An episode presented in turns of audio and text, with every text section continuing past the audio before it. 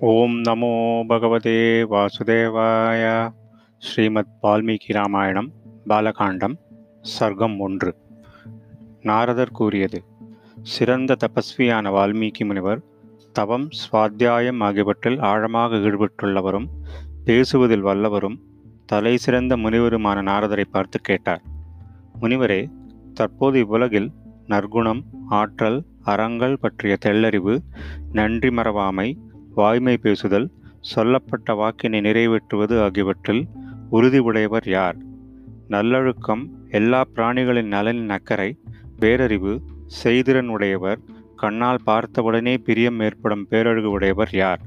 தன் மனதை கட்டுப்பாட்டில் வைத்திருப்பவர் கோபத்தை வென்றவர் ஒளிபுருந்தியவர் யாரிடமும் வெறுப்பை காட்டாதவர் போர்க்களத்தில் நிற்கும்போது எவருக்கு கோபம் ஏற்பட்டால் அதை கண்ட தேவர்களும் அஞ்சி நடுங்குவார்களோ அப்படிப்பட்டவர் யார் இருக்கிறார் இதை தெரிந்து கொள்ள நான் மிகவும் ஆவலுள்ளவனாக இருக்கிறேன்.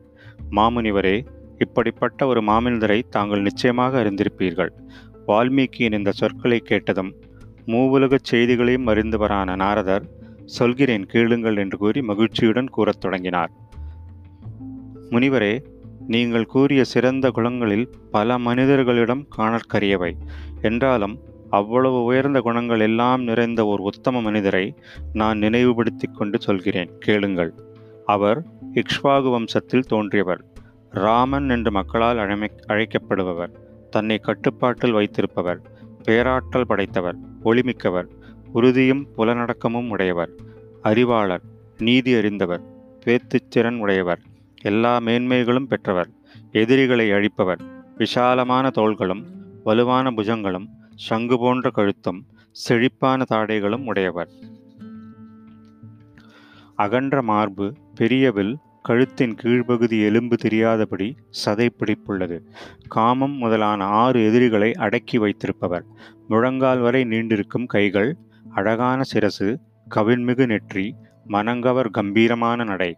உடலுறுப்புக்கள் சாமுத்திரிகா லட்சணப்படியான அளவுடனும் அந்தந்த அங்கத்திற்கு ஏற்றபடி அளவு பகுப்புடனும் இந்திர நீலமணி போன்ற கரும்பச்சை வண்ணமும் கொண்டுள்ளன. மிக்க பராக்கிரமம் உடையவர் நீண்ட அகன்ற கண்களை உடையவர் தர்மம் அறிந்தவர் தவறாத சொல் உடையவர் மக்களின் நல்வாழ்வில் மனம் செலுத்துபவர் புகழ்மிக்கவர் தெள்ளிய ஞானம் நிறைந்தவர் நெருப்பு போல் தூய்மையானவர் புலன்களை கட்டுப்பாட்டில் வைத்திருப்பவர் மனத்தில் ஓரிடத்தில் நிலைநிறுத்தக்கூடியவர் பிரம்மாவை போன்றவர் அனைத்து செல்வச் செழிப்பும் நிறைந்தவர் வாரி வழங்கி போஷிப்பவர் எதிரிகளை ஒழித்து கட்டுபவர். உயர் பிராணி வர்க்கங்கள் அனைத்தையும் காப்பாற்றுபவர் தர்மத்தை மிக்க கவனத்துடன் ரட்சிப்பவர். தனக்குண்டான தர்மங்களையும் தம் மக்களுக்கான அறங்களையும் போற்றி பாதுகாப்பவர். வேத வேதாந்த தத்துவங்களை அறிந்தவர். வில்வித்தையில் தனிப்பெரும் ஆற்றலுடையவர். எல்லா அறநூல்களின் பொருளுண்மையை அறிந்தவர். நினைவாற்றலும் ஆழ்ந்த அறிவும் உடையவர். எல்லா மக்களுக்கும் பிரியமானவர். இரக்கம் உடையவர். நெஞ்சுரம் படைத்தவர். நற்சிந்தனையாளர். பெருங்கடலை நோக்கி ஆறுகள் பாய்ந்து வந்து அதில் கலந்து விடுவதைப் போல இவரை நோக்கி சான்றோர்கள் ஆர்வத்துடன் வருகிறார்கள். உயர் இயல்பினர் எல்லோரிடமும் சமமான பார்வை உடையவர் எப்போதும் அழகிய தோற்றமுடையவர். கோபம் ஆக்ரோஷம் போர்முனைப்பு ஆகியவற்றாலும் உடற்பொலிவு விகாரமடைவதில்லை. கம்பீரத்தில் பெருங்கடலையும் உறுதியில் இமயத்தையும் போன்ற அவர் எல்லா நற்குணங்களும் நிரம்பி தன் தாயார் கௌசல்யாவின் ஆனந்தத்தை வளர்ப்பவர். வீரத்தில் மகாவிஷ்ணு மனத்தை ஈர்க்கும் தோட்டத்தில் முழுநிலவு கோபத்தில் பிரளயகால அக்னி பொறுமையில் பூமித்தாய் தியாகத்தில் குபேரன் சத்தியத்தில் இன்னொரு தர்மதேவதை போன்றவர். இவ்வளவு நற்குணங்கள் நிரம்பியவரும் சொல் தவறாத பராக்கிரமமும் உடையவரும் தசரத மன்னனுக்கு பிரியமான மூத்த மகரும் உன்னத குணசாலியுமான ராமனுக்கு குடிமக்களின் நன்மைக்காகவும் குடிமக்களுக்கு மகிழ்ச்சி தரும் ஒரு செயலை செய்ய வேண்டும் என்ற நன்னோக்கத்துடனும் இளவரசு பட்டம் சூட்ட மாமன்னர் நிறைவான மனத்தோடு ஆசைப்பட்டார்.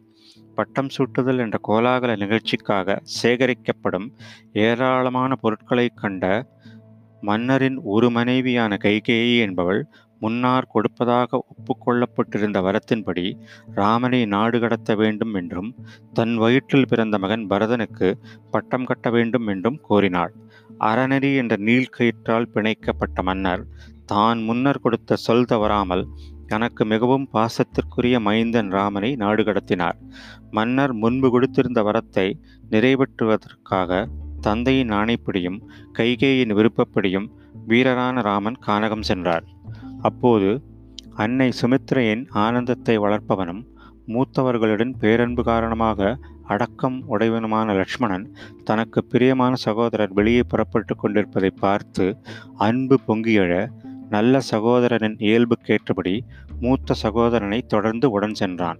ராமனுக்கு மிகவும் பிரியமான மனைவி ராமனுக்கு உயிர் போன்றவள் ஜனகருடைய குலத்தில் தோன்றியவள் தேவமாயை போல் உருவாக்கப்பட்டவள் அழகும் நற்குணங்களும் நிறைந்தவள் பெண்களில் தலை சிறந்தவள். இப்படிப்பட்ட சீதை சந்திரனை விட்டு பிரியாத ரோஹிணியைப் போல் ராமனை பின்தொடர்ந்து காட்டிற்கு சென்றாள். தந்தை தசரதரும் ஊர் மக்களும் சிறு தூரம் வரை பின்தொடர்ந்து வந்தார்கள். தசரதர் தன் தேரோட்டியை அனுப்பியிருந்தார். ஸ்ருங்கே ஸ்ருங்கிபேரபுரத்தில் கங்கை கரையில் தனக்கு பிரியமான வேடர் தலைவன் குகனை சந்தித்த பின் தேரை ஓட்டிக்கொண்டு வந்த சாரதிக்கு விடை கொடுத்து அனுப்பினார் தர்மாத்மவான ராமன். லக்ஷ்மணன் சீதை குகனோடு கூட ஒவ்வொரு வனப்பகுதியாக சென்று பற்பல ஆறுகளை கடந்து பரத்வாஜ முனிவரின் நாணைப்படி சித்திரகூடத்தை அடைந்து அங்கே ஒரு அழகிய பரணசாலையை அமைத்து கொண்டு மூவரும் அந்த காட்டில் வசிக்கத் தொடங்கினார்கள். பரத்வாஜ ஆசிரமத்திலேயே குகன் விடைபெற்று சென்று விட்டான் தேவகந்தர்வர்களைப் போன்ற அம்மூவரும் அங்கே சுகமாக வசித்து கொண்டிருந்தார்கள். ராமன் சித்திரகூடம் சென்று தங்கிய பின் மகன் பிரிவாற்றாமையை தாங்க முடியாத மன்னர் தசரதர் மகனை நினைத்து புலம்பிக் கொண்டே தேவலோகம் சென்றடைந்தார். அவரது உயிர் பிரிந்ததும் வசிஷ்டர் முதலான அந்தணர்களால் அரசுரிமை ஏற்க வேண்டும் என்று கட்டளையிடப்பட்ட போதிலும் மகாபலம் பொருந்திய பரதன் அரசாட்சியை ஏற்கவில்லை. ராமன் திருவடிகளில் வணங்கி அவர் அருளை பெறுவதற்காக அவன் காட்டிற்கு போனான். சித்திரகூடம் சென்று சத்தியத்தையே பராக்கிரமமாக உடைய மகாத்மாவும் சகோதரமான ராமனை தன் உத்தம மரபுக்கேற்ற இயல்பை வெளிப்படுத்தும் வகையில் அறம் அறிந்தவரே தாங்கள்தான் மன்னர் என்று கூறி பிரார்த்தித்தான். ராமன் பெருமனம் படைத்தவர் மகிழ்ச்சி ததும்பும் முகத்தினர் பெரும் புகழ் உடையவர் என்றாலும் வீரம் மிகுந்த ராமன் தந்தையின் ஆணையை மீறி தான் அரசு செலுத்த விரும்பவில்லை. அரசு செலுத்துவதற்காக தன் பாதுகைகளை அவனிடம் ஒப்படைத்து மீண்டும் மீண்டும் வற்புறுத்தி கூறி பரதனை திருப்பி அனுப்பி வைத்தார். பரதனின் மூத்த சகோதரனான ராமன். அவனுடைய விருப்பம் நிறைவேறாமல் போனாலும் ராமனின் திருவடிகளில் வணங்கி நந்தி கிராமத்தில் தங்கியிருந்தபடியே ராமன் திரும்பி வரும் நாளை மிகவும் ஆவலுடன் எதிர்பார்த்து கொண்டு அரசாட்சியை நடத்தத் தொடங்கினான். பரதன் சென்றதும் திருவாளர் செல்வரும் வாக்கை காப்பாற்றுபவரும் புலநடக்கும் உடையவருமான ராமன் அயோத்தி நகர மக்கள் பெருவாரியாக வருவதும் போவதுமாக இருப்பதை பார்த்து அவர்களை தடுத்து நிறுத்துவது கஷ்டம் என்பதால் மன உறுதி பூண்டு மக்கள் எளிதில் புகுந்து வர முடியாத தண்டகாரண்யத்திற்கு பிரவேசித்தார். தாமரை கண்ணனான ராமன் பெருங்காற்றிற்குள் நுழைந்ததும் எதிரே வந்த அரக்கன் பிராதனை கொன்று பின்னர் சரபங்கர் சுதீஷ்ணர் அகஸ்தியர் அகஸ்தியரின் சகோதரர் முதலிய முனிவர்களை தரிசனம் செய்து கொண்டார். அகஸ்தியருடைய ஆணைப்படி இந்திரனால் கொடுக்கப்பட்ட வில் கத்தி குறைவுபடாத அம்புகளை கொண்ட இரண்டு அம்பராத் தூணிகளில் முதலியவைகளை மிக்க மகிழ்ச்சியுடன் ஏற்றுக்கொண்டார். வனவாசிகளுடன் ராமன் வசித்து கொண்டிருக்கும் காலத்தில் ஒரு சமயம் அசுர அறக்கரர்களை அழிக்க வேண்டும் என்று அவரை பிரார்த்தித்துக் கொள்வதற்காக முனிவர்கள் கூட்டமாக வந்தார்கள். தண்டகாரண்யத்தில் வாழ்ந்து கொண்டிருப்பவரும் தீவிரமான தபத்தினால் அக்னியைப் போல் ஆன்மப் பொலிவு பெற்றவர்களுமான அவர்களிடத்தில் அந்த காட்டில் உள்ள அசுர அறக்கர்களை அழிப்பதாகவும் பின்னர் நடைபெறப் போகும் பெரும் போரில் எல்லா அறக்கர்களையும் வதம் செய்வதாகவும் ராமன் வாக்குறுதி அளித்தார். அந்த ஜனஸ்தானத்திலேயே வசித்து வந்தவளும் தன் விருப்பம் போல் உருவம் எடுக்க வல்லவும் வல்லவளுமான அரக்கி சூர்பனகை அவரால் அங்கபங்கம் செய்யப்பட்டாள். பின்னர் சூர்பனகையின் தூண்டுதலால் போருக்கு வந்த கரண் திரிசரஸ் தூஷணன் ஆகிய அரக்கர்களையும் அவர்களுடன் வந்த படை வீரர்களையும் போர்க்களத்தில் ராமன் அழித்து கட்டினார்.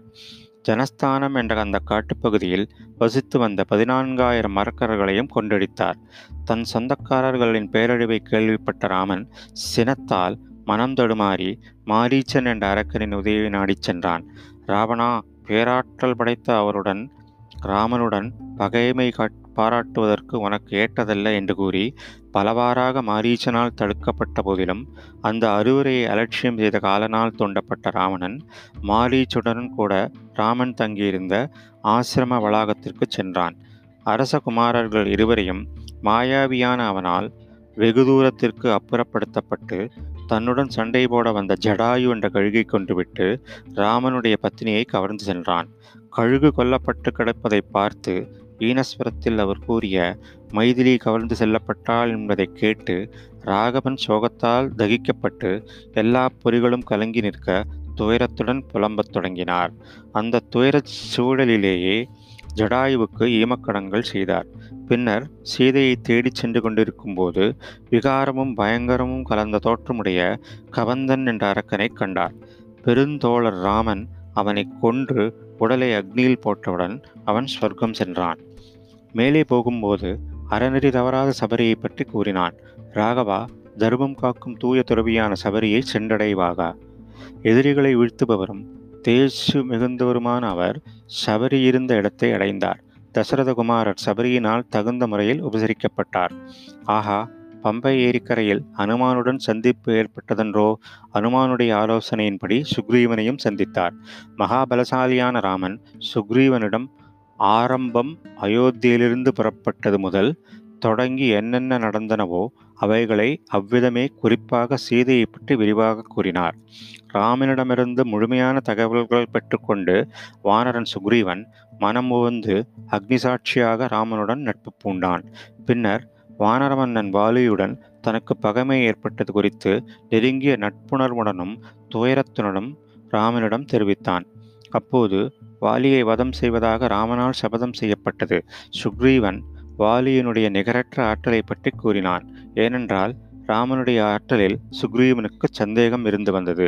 ராமனுடைய பலத்தை பற்றி தன் கண்களால் தெரிந்து கொள்வதற்காக பெரிய மலை போன்றிருந்த துந்துபியின் பேருளலை காட்டினான் சுக்ரீவன். சுக்ரீவனின் கருத்தை புரிந்து கொண்ட மாவீரர் சற்றே புன்னகைத்து எலும்புகளின் மாபெரும் குவியலை கால் கட்டை விரலை கொண்டு பத்து யோஜனை தூரத்திற்கப்பால் தூக்கியெறிந்தார் அடுத்ததாக அவனுக்கு நம்பிக்கை ஏற்படுவதற்காக ஒரே ஒரு பெரும் பானத்தால் ஏழு ஆச்சாமரங்களையும் மலையையும் ரசாதலத்தையும் ஒருங்கே துளைத்து காட்டினார். இவ்வறிய செயலால் ராமனின் அளப்பரிய ஆற்றலில் நம்பிக்கையடைந்த பெருவாளனான் மன திருப்தியுடன் ராமனுடன் கிஷ்கிந்தை குகைக்கு சென்றடைந்தான். தங்கத்தைப் போல் செம்மை கலந்த மஞ்சள் நிறத்துடன் விளங்கிய வானரத் தலைவன் சுக்ரீவன் குகை வாயிலில் நின்று இடிமுழக்கம் செய்தான். அந்த பேரொலியை கேட்டு தன்னை தடுக்க முற்பட்ட மனைவி தாரைக்கு சமாதானம் செய்துவிட்டு சுக்ரீவனை சந்திப்பதற்காக வானர மன்னன் பாலி வெளியே வந்தான். ராகவன் அவனை அவ்விடத்திலேயே ஒரே அம்பினால் அடித்து வீழ்த்தினார்.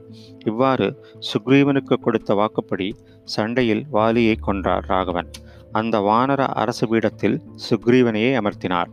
வானரர்களில் காளை போன்ற அவன் எல்லா வானரர்களையும் அழைத்து ஜனகன் செல்வியாகிய சீதையை தேடிக் கண்டு வரும்படி ஆணையிட்டு நாட்டிசைகளுக்கும் அனுப்பி வைத்தான். பின்னர் மேற்கொண்டு சம்பாதி என்ற கழுகின் சொற்படி மகாபலம் பொருந்திய அனுமான் நூறு யோஜனை அகலமுள்ள உப்புக்கடலை தாண்டி கடந்தார். எதிர்க்கரையில் ராவணனால் பரிபாலிக்கப்படும் இலங்கை நகரை அடைந்து அசோகவனத்தில் சோகத்தில் ஆழ்ந்திருக்கும் சீதையை கண்டார். தக்க சான்றுகளுடன் தன்னை அறிமுகம் செய்து கொண்டபின் தான் வந்திருப்பதன் நோக்கத்தையும் தெரிவித்துக் கொண்டார். வைதேகிக்கு ஆறுதல் கூறினார். பின் அந்த பூஞ்சோலையின் நுழைவாயிலை தகர்த்தெறிந்தார். தன்னை எதிர்க்க வந்த ஐந்து சேனாநாயகர்களையும் ஏழு மந்திரிகுமாரர்களையும் கொன்று அக்ஷகுமாரனை கசக்கி பிடிந்து பின்னர் தன் விருப்பப்படியே அவர்களிடம் அகப்பட்டு கொண்டார். பிரம்மாவின் மரத்தினால் எதிரிகளின் அஸ்திரக்கட்டிலிருந்து தான் விடுவிக்கப்பட்டு விட்டதை தெரிந்து கொண்டார். இருப்பினும் அந்த வீரர் கயிற்றால் தன்னை கட்டும் அரக்கர்களின் அட்டகாசங்களை தானாகவே பொறுத்து கொண்டிருந்தார். பின்னர் மிதிலை மன்னர் மகளாகிய சீதையை மட்டும் விட்டுவிட்டு இலங்கை நகரத்தை தீ வைத்து கொளுத்தினார். சீதையை கண்டுவிட்ட இனிய செய்தியை ராமனுக்கு தெரிவிக்கும் பொருட்டு மகாவானர் திரும்பி வந்தார். அளவு கடந்த அறிவு படைத்த அனுமான் மகாத்மாவான ராமனை அடைந்து அவரை வலம் வந்து கண்டேன் சீதையை என்ற சிறுவாக்கியத்தில் உண்மை செய்தியை விண்ணப்பித்தார். பின்னர் ராமன் சுக்ரீவனோடு கூட பெருங்கடலின் கரையை அடைந்து சூரியனைப் போல் பேரொளி வீசும் அம்புகளால் கடலை கலக்கி உசுப்பி விட்டார். ஆறுகளின் நாயகமான சமுத்திர மன்னன் தானே நேரில் வந்து பார்த்தான். அவனுடைய ஆலோசனையின்படி நலன் என்னும் மாணவனைக் கண்டு பாலம் அமைக்கச் செய்தார். அந்த பாலத்தின் மூலமாக இலங்கை சென்று போரில் ராவணனைக் கொன்று பின்னர் சீதையை திரும்பப் பெற்று பெரிதும் வெட்கமடைந்தார். மக்கள் சபையில் அவளை பார்த்து மிகவும் கடுமையான வார்த்தைகளை கூறினார் ராமன். பதிவிரதையான சீதை அக்கடுஞ்சொற்களை தாங்க மாட்டாமல் அக்னியில் பிரவேசித்தாள். அப்போது மனம் மொழி மெய் ஆகிய மூன்றினாலும் சீதை குற்றமற்றவள் என்று அக்னிதேவன் கூறவே ராமனுடைய அந்த மாபெரும் செயலால் மூன்றுலகச் சராசரங்களும் தேவரிஷி கூட்டங்களும் கவலை நீங்கி மகிழ்ச்சி அடைந்தன. எல்லா தேவர்களாலும் புகழப்பெற்ற ராமன் மிகவும் ஆனந்தத்தை அடைந்தார். அரக்கத் தலைவனான விபீஷணனை இலங்கை மன்னனாக முடிசூட்டிய பின் தன் நன்றிக்கடனை செலுத்திவிட்ட மனைநிறைவால் கவலை நீங்கி பெருமகிழ்ச்சியில் திளைத்தார் ராமன்.